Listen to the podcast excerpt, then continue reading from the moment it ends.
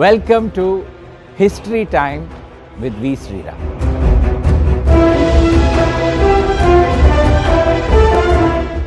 வாவாதாரே ஊட்டாண்டே நீ வராங்காட்டி நான் விடமாட்டேன் ஜாம்பஜா ஜக்கு நான் சைதா பேட்டை கொக்கு. இது பொம்மலாட்டம் அப்படிங்கிற ஒரு படத்தில் வந்த தமிழ் பாடல். இதில் தமிழ் எங்கே இருக்கு? அதுதான் மெட்ராஸ் அல்லது சென்னைக்கே உரிமையான மெட்ராஸ் பாஷை. அது என்னது அப்படிங்கிறத தான் இன்றைக்கி நம்ம பார்க்க போகிறோம் வாமா கண்ணு பார்க்கலாம். ஒரு நகரத்தோட மொழியிலேருந்தே அந்த நகரத்தோட வரலாறு என்ன அப்படிங்கிறத நம்மளால கண்டுபிடிச்சிட முடியும். இப்போ நீங்கள் வந்து பாம்பேக்கு போனீங்கன்னா அங்கே ஒரு ஹிந்தி பேசுவாங்க. அந்த ஹிந்திலேருந்தே அந்த நகரத்தில் யாரெல்லாம் இருந்தாங்க எப்போ வந்தாங்க அப்படிங்கிறது எல்லாமே நமக்கு தெரிஞ்சிடும். அதே மாதிரி தான் சென்னையும். சென்னையோட வரலாறுல யாரெல்லாம் வந்திருக்காங்க அப்படிங்கிறத ஒரு பின்னோக்கி பயணம் நம்ம போனோம்னா வள்ளுவர் இங்கே தான் இருந்திருக்கார் மயிலாப்பூரில். அப்படின்னா திருக்குறள் பிறந்த இடமே நம்ம மயிலாப்பூர் தான். அதே மாதிரி சம்பந்தர் மயிலைக்கு வந்து மட்டிட்ட புன்னையின் காணல் மடமயிலை கட்டிட்டம் கொண்டான். ஒட்டிட்ட பண்பின் உருத்திர பல்கணத்தார்க்கு அட்டிட்டல் காணாதே போதியோ பூம்பாவாய் அப்படின்னு என்ன அழகாக ஒரு பூம்பாவை பதிகம் போட்டிருக்காரு. அதற்கு பிறகு நீங்கள் பார்த்தீங்கன்னா திருவற்றியூர். திருவற்றியூரில் வடமொழி அதாவது சம்ஸ்கிருதம் தமிழ். ரெண்டுமே ஒரே டைமில் வளர்ந்துருக்கு. அங்கே மண்டபம்லாம் இருந்திருக்கு மடங்கள்லாம் இருந்திருக்கு ஒரு ஒரு மொழியும் வளர்க்கணும் அப்படின்னு சொல்லி. அந்த கோவிலில் ஒரு வியாக்கரண மண்டபம் அப்படின்னே ஒரு மண்டபம் இருந்திருக்கு. அங்கே வந்து சம்ஸ்கிருதம் கற்றுக் கொடுத்துருக்காங்க.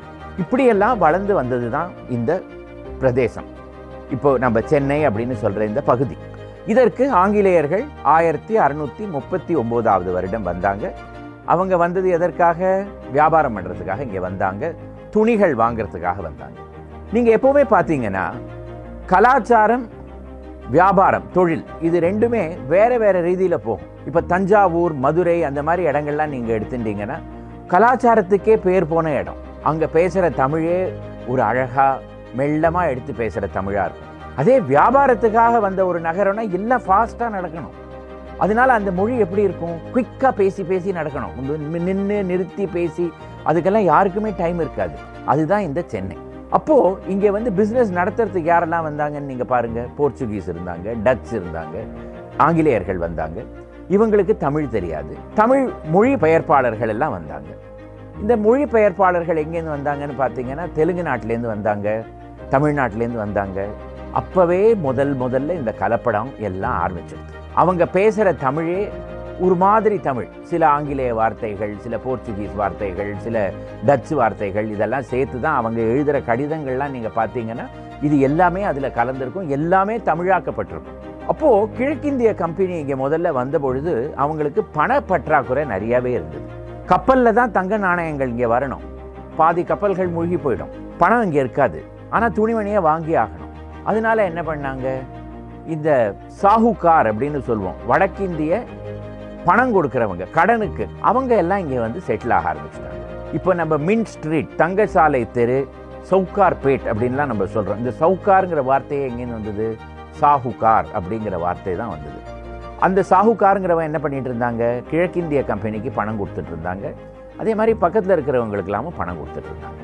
அதனால அவங்க மொழியும் தமிழ் மொழியோட கொஞ்சம் கலந்து இந்த மெட்ராஸ் பாஷை இன்னும் கொஞ்சம் உருவானது. அப்புறம் நவாபுகள் வந்தாங்க. எங்கேருந்து வந்தாங்க? ஆர்காட்லேருந்து. அவங்க பேசுகிற மொழி என்ன? உருது. அதனால ஒரு காலகட்டத்தில் இந்த Thiruvallikeni Chintadripet Park Town George Town Sowcarpet அதாவது சென்னையோட பழைய பகுதிகள் எல்லாம் நீங்கள் பார்த்தீங்கன்னா ஒரு மாதிரி ஒரு கலப்படமான ஒரு தமிழ். நம்ம அதுக்கே மெட்ராஸ் பாஷையில் ஒரு வார்த்தை இருக்குது ஒரே கலபையாக இருந்தது அப்படின்னு சொல்லுவாங்க. இந்த கலபைங்கிற வார்த்தையே நீங்கள் எங்கேருந்து வந்ததுன்னு பார்த்தீங்கன்னா ரொம்ப அழகான ஒரு தமிழ் வார்த்தை கலவை. கலவைனா என்ன அர்த்தம்? எல்லாம் கலந்து ஒன்றா இருக்கிறது. அதுதான் கலபை அப்படின்னு ஒரு வார்த்தையாக மாறிவிட்டது. ஸோ இந்த மெட்ராஸ் பாஷைங்கிறத ஒரு அடுக்குமாடி கட்டடம் மாதிரி நம்ம சொல்லலாம். கீழ்தளம் எல்லாத்துக்கும் கீழே ஃபவுண்டேஷன் வந்து தமிழ் தான். அதற்கு பிறகு அதில் கொஞ்சம் தெலுங்கு கொஞ்சம் உருது கொஞ்சம் ஹிந்தி கொஞ்சம் இங்கிலீஷ். இந்த மாதிரி எல்லாம் கலந்து ஒரு பெரிய கட்டடமாக வளர்ந்துருச்சு இந்த மெட்ராஸ் பாஷை. அதுவே சென்னைக்கே தகுந்த ஒரு மொழியாக மாறிவிட்டது. இதை நீங்கள் தஞ்சாவூர் மதுரை பக்கம்லாம் போனீங்கன்னா அவங்க சொல்லுவாங்க அது என்னதான் மொழி உங்கள் ஊரில் பேசுகிறீங்களோ ஒரு மரியாதையே இல்லாத மாதிரி இருக்குது அப்படிம்பாங்க. ஆனால் நம்ம இங்கே வந்து கேட்டோன்னா இதை வச்சு தான் இங்கே வந்து வாழ்க்கையை நடத்தி ஆகணும். இப்போது இதில் இந்த மொழியில் இருக்கிற சில வார்த்தைகள் எல்லாம் நம்ம எடுத்து பார்ப்போம். ஸோ கலபையை பற்றி நான் ஏற்கனவே சொல்லிட்டேன். தெலுங்கு மொழியிலேருந்து வந்தது பாருங்க நைனா நைனா அப்படின்னு கூப்பிடுவாங்க. யாராவது நடந்து போயிட்டு இருக்காச்சு ஒரு பெரியவர் நடந்து நைனா அதே மாதிரி ஒரு கெஞ்சி கேட்கணும் நைனா அப்படிம்பாங்க. இதெல்லாம் நைனாங்கிற வார்த்தை எங்கேருந்து வந்தது? தெலுங்கில் நன்னான்னா அப்பா அப்படின்னு அர்த்தம். அதே மாதிரி நான் சொன்னேன் இல்லையா இந்த கிழக்கிந்திய கம்பெனிக்கு வந்து பணம் வந்து கடனில் கொடுத்துட்டு இருந்தாங்க அப்படின்ட்டு அதுக்கு இப்போ சமீப காலத்தில் ஒரு பாட்டு வந்தது. காசு பணம் துட்டு மணி மணி அப்படின்னு சொல்லி. அந்த ஒரே லைனில் சென்னையோட முழு வரலாறையும் நீங்கள் கம்ப்ளீட் பண்ணிடலாம். ஏன்னா காசுங்கிறது தமிழ் வார்த்தை.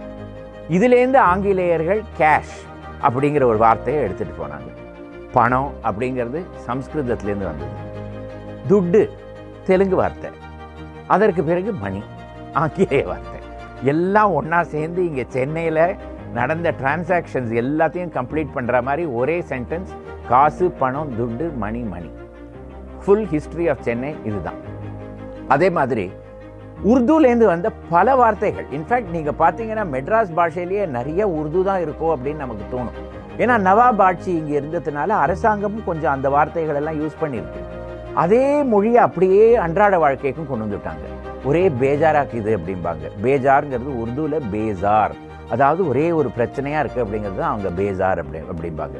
திட்டுறச்சே பேமானி அப்படிம்பாங்க. உருதுல வந்து பே இமான் அதாவது ஒரு நாணயம் இல்லாத ஒரு ஆளை வந்து பே இமான் அப்படின்னு சொல்லுவாங்க. அதுதான் பேமானி. அதே மாதிரி ஷோக்கு பேர் வழி அப்படிம்பாங்க. இது வந்து உருதுல ஷோக்கீன் அதாவது ஒரு ரொம்ப ஒரு உயர்தரமான ஒரு டேஸ்ட் அவருக்கு எல்லா விஷயத்துலையுமே. தான் வந்து அலங்காரம் பண்ணிக்கணும் போனால் ஒரு நல்ல இடத்துக்கு போகணும் என்ன சாப்பிட்டாலும் ஒரு நல்ல குவாலிட்டியாக சாப்பிடணும் அதுதான் ஷோக்கீன். அப்படி அது ஷோக்கு பெயர் வழி அப்படின்னு மாறிவிட்டது. இதே மாதிரி குஜால் அப்படின்னு ஒரு வார்த்தை இருக்கு. குஜால்ஸ். அது என்னதுன்னா ஒரு தனியாக ஒரு அந்தரங்கமாக வெளியில் யாருக்கும் தெரியாத இடத்துல சந்தோஷமாக இருக்கிறது தான் குசால் பேர் வழி அப்படின்னு பேர். அந்த காலத்தில் முகலாய சாம்ராஜ்யத்தில் அரசர் தனக்கு ரொம்ப மிக நெருங்கின மந்திரிகளோட பேசணும்னா மந்திரி சபையில் பேச மாட்டார். குளியல் அறையில் அதாவது ஒரு பெரிய நீச்சல் குளம் இருக்கும். அந்த நீச்சல் குளத்தில் நல்ல குளிர்ந்த தண்ணி இருக்கிற இடத்துல இடத்துல போய் நீச்சல் அடிச்சுட்டே மந்திரிகளோடெல்லாம் அவை நடத்துவார் சபை நடத்துவார். அப்போ தான் யாருக்குமே காதில் விழாது. அந்த இடத்துக்கு குசல் கானா அப்படின்னு பேர் உருதுல. அதாவது தனியான ஒரு இடத்துல சந்தோஷமாக மகிழ்ச்சியாக ரிலாக்ஸ் பண்ணிட்டு அதே சமயத்தில் தன்னோட காரியத்தை நடத்திக்கிறது. அதை தான் வந்து குஜால் பேர் வழி அப்படின்னு ஒரு வார்த்தை அது இப்போ குஜால்ஸ்னு நம்ம மொழிக்கு வந்து இதே மாதிரி நீங்கள் பாருங்கள் இந்த ரோட்டில் போகிறச்சே எவனாவது திடீர்னு வண்டிக்கு முன்னாடி வந்துட்டாங்கன்னா சாவுகிராக்கி அப்படின்னு ஒரு திட்டு திட்டுவாங்க. இந்த வார்த்தை எங்கேருந்து வந்தது? அந்த காலத்தில் சென்ட்ரல் ஸ்டேஷன் முன்னாடி குதிரை வண்டியெல்லாம் வந்து நிற்கும். ஜட்கான்னு பேர். இந்த ஜட்காங்கிற வார்த்தை எங்கேருந்து வந்தது? இப்போ அதுக்கு போவோம். ஜட்கானா ஒரு ஷாக் அது ஏன் இப்படி ஒரு ஷாக் அந்த வண்டியோட கன்ஸ்ட்ரக்ஷன் அவ்வளோ சுமாராக இருக்கும். அதில் ஏறி உட்காந்துட்டிங்கன்னா குதிரை ஓடுறச்சே உடம்பையே ஒரு ஆட்டை ஆட்டிடும் அந்த வண்டி. அதனால ஜட்கான்னு பேர் ஸோ இந்த ஜட்காலாம் சென்ட்ரல் ஸ்டேஷன் வாசலில் வந்து நிற்கும். அப்போ ட்ரெயின் இறங்கி அதுலேருந்து சவாரி வந்தாங்கன்னா அவங்க வந்து நடமாடிட்டு இருக்கிற சவாரி. சென்ட்ரல் ஸ்டேஷனுக்கு எழுத்தாப்புல என்ன இருக்கு? ஜென்ரல் ஹாஸ்பிட்டல் இருக்கு. அங்கே காலையில் டெட் பாடி எல்லாம் மாற்றுவரியிலேருந்து வெளியில் எடுத்துகிட்டு வருவாங்க. அந்த பாடியும் வீட்டுக்கு தானே எடுத்துகிட்டு போனோம். அதை எடுத்துகிட்டு போனோன்னா அதுக்கு சாவு கிராக்கி அப்படின்ட்டு. அதனால தான் அந்த வார்த்தை அங்கேருந்து வந்து சென்னை மொழிக்கு இப்படி வந்து இன்றைய வரைக்கும் அப்படியே அதை யூஸ் பண்ணிட்டு வந்துட்டுருக்கோம். இங்கிலீஷ்லேருந்து என்ன வந்தது அப்படிங்கிறத பார்ப்போம். அசால்ட்டு ரீஜென்ட்டு இதெல்லாம் வந்து அந்த வார்த்தையில் இருக்கிற அர்த்தத்துக்கும் நம்ம யூஸ் பண்ணுற அர்த்தமும் கம்ப்ளீட்டாக வித்தியாசமான அர்த்தங்கள். ஆனால் அங்கேருந்து எடுத்த வார்த்தைகள். அதே மாதிரி கிழக்கிந்திய கம்பெனியே நமக்கு சில வார்த்தைகள் எல்லாம் தமிழுக்கு கொடுத்துருக்கு அப்படின்னு கேள்விப்பட்டீங்கன்னா நீங்கள் தேய்ச்சி போயிட மாட்டீங்க. ஓசி ஓசியாக வாங்கிட்டு போனான் அப்படின்னு நம்ம சொல்ல மாட்டோம். அது வந்து அந்த காலத்தில் ஆன் கம்பெனி சார்ஜ் அதாவது இப்போ நான் ஒரு கடிதத்தை வந்து லண்டனுக்கு அனுப்பணும்னா நான் சொந்த செலவில் அனுப்பணும்னா நானே வந்து அதுக்கு ஸ்டாம்ப் போட்டி என் பணத்தை செலவழித்து ஸ்டாம்ப் போட்டி அதை அனுப்பணும். அடுத்தாப்புல கம்பெனி செலவுனா கம்பெனியோட சீல் போட்டுட்டேன்னா கம்பெனி செலவில் போயிடும். அதனால தான் ஆன் கம்பெனி சார்ஜ் அப்படிங்கிறது தான் ஓசி அப்படிங்கிற வார்த்தை. அதே மாதிரி அவன் ஒரு சரியான கேடி அப்படின்னு நம்ம கேள்விப்பட்டிருக்கோம்ல இந்த கேடிங்கிறது நோன் டெலிங்க்வெண்ட் போலீஸ் ஸ்டேஷனுக்கு தெரிஞ்ச ஒரு ஆசாமி. அடிக்கடி அவர் திரும்பி திரும்பி அங்கே வந்துட்டு இருப்பார் அவரை பார்த்த உடனே ஆஹா நீ வந்துட்டியாப்பா நீ என்ன பண்ணின இந்த தடவை? அப்படின்னு கேட்குற மாதிரி. அதுதான் கேடி நோன் டெலிங்க்வெண்ட் இந்த மாதிரி வார்த்தைகள் எல்லாம் நமக்கு வந்து ஆங்கிலேயத்திலேருந்து நமக்கு தமிழுக்கு வந்திருக்கு. அதே மாதிரி வடமொழியிலேருந்து கஸ்மாலம் அப்படிங்கிற வார்த்தை. கஸ்மலம் அப்படின்னா சம்ஸ்கிருதத்தில் வந்து அழுக்கு அப்படின்னு அர்த்தம். நாஸ்தி பண்ணிடுவேன் அப்படின்னு ஒரு வார்த்தை யூஸ் பண்ணுவாங்க. நாஸ்தினா இல்லாமல் பண்ணிடுவேன். அதுவும் சம்ஸ்கிருதத்துலேருந்து எடுத்த வார்த்தை தான். இந்த மாதிரி பல மொழிகள்லேருந்து இந்த மெட்ராஸ் பாஷை அப்படிங்கிறது வளர்ந்துட்டே வந்திருக்கு. இதுக்கு உரிமையான சில பகுதிகள்லாம் உண்டு. நான் சொன்ன மாதிரி சவுகார்பேட் சிந்தாதிரிப்பேட் திருவல்லிக்கேணி இந்த மாதிரி இடங்கள்லாம் இது நிறையா நம்ம காதார கேட்கலாம் இந்த மொழியை. மெல்ல மெல்ல இதுவே ஊரோட மொழியாகவும் மாறிவிட்டது. முதல்ல நீங்க பார்த்தீங்கன்னா எழுத்தாளர்கள் எல்லாம் இதை ஒரு மாதிரி இகழ்ச்சியா பார்த்துருக்காங்க. இது என்னது இது? இது ஒரு நல்ல மொழியே இல்லை. இதுக்கு வந்து ஒரு கிராமர் கிடையாது. ஒரு பேசுகிற விதமே நன்னா இல்லை அப்படின்னுலாம் வந்து முதல்ல அதை ஒரு இகழ்ச்சியாக பார்த்துருக்காங்க. மெல்ல மெல்ல அதுக்கு இருக்கிற நகைச்சுவை பொட்டென்ஷியலை பார்த்து இதை சில இடங்களில் கதைகள் எல்லாம் கொண்டு வந்தோன்னா மக்கள் இதை ரசிப்பாங்க அப்படின்னு தெரிஞ்சு நாடக மேடையில் முதல் முதல்ல இந்த மெட்ராஸ் பாஷை வர ஆரம்பிச்சது. அதற்கு பிறகு திரைப்படம்லையும் வந்தது. திரைப்படம்ல யார் முதல்ல மெட்ராஸ் பாஷையை பேசினாங்க அப்படின்னு பார்த்தோம்னா கலைவாணர் என் எஸ் கிருஷ்ணன் தான். அவ்வளோ அழகான ஒரு தமிழ் பேசுகிறவர் அவரும் இந்த மொழியும் ஒரு அழகா இருக்கு அப்படின்னு இதை ரசித்து கிந்தனார் சரித்திரம்னு அவர் ஒரு ஹரிக்கதை ஒரு கதா காலக்ஷேபம் பண்ணுவார். அதை நல்ல தம்பி அப்படிங்கிற படத்தில் அந்த கதா காலக்ஷேபத்தை அவர் பண்ணியிருக்கார். அதில் கிந்தன்கிற பையன் கிராமத்துலேருந்து வரான் ஒரு கை ரிக்ஷாவை பிடிக்கிறான். உன்னை நான் இஸ்துக்குன்னு போகிறேன் நைனா அப்படின்னு அந்த ரிக்ஷாக்காரன் சொல்கிற மாதிரி இவர் பேசியிருப்பார். அதுக்கப்புறம் அதை நிறுத்தி இஸ்து என்ன அழகான வார்த்தை பாருங்க.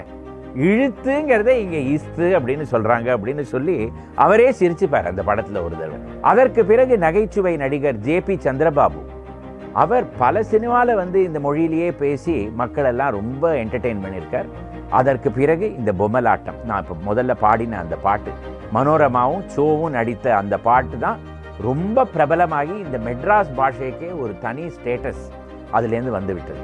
ஒரு மொழி அதற்கு ஃபியூச்சர் வருங்காலம் எப்படி இருக்கும் அப்படிங்கிறத நம்ம பார்த்தோம்னா அந்த மொழி வளர்ந்துட்டே வரணும். அது வந்து அப்படியே தங்கிடக்கூடாது. பழைய வார்த்தைகளோடையே இருந்துடக்கூடாது. அதற்கு எப்போ பார்த்தாலும் புதுசு புதுசாக வார்த்தைகள் வரணும். அன்றாட உபயோகத்தில் இருந்துகிட்டே இருக்கணும். மெட்ராஸ் பாஷையும் அப்படிதான். இப்போ இருக்கிற மெட்ராஸ் பாஷையில் இருக்கிற சில வார்த்தைகள் எல்லாம் அந்த காலத்தில் கிடையவே கிடையாது. புதுசு புதுசாக வார்த்தைகள் வந்துட்டே இருக்குது இதில். அதனால இந்த மொழி வளர்ந்துட்டே தான் வரும். இதை கேலியாக பார்க்குறதோ இது வந்து ஒரு புவர் மேன்ஸ் லாங்குவேஜோ அப்படின்னு கருதுறது ரொம்ப தப்பு. இதை ஒரு கலையாக பார்க்கணும்.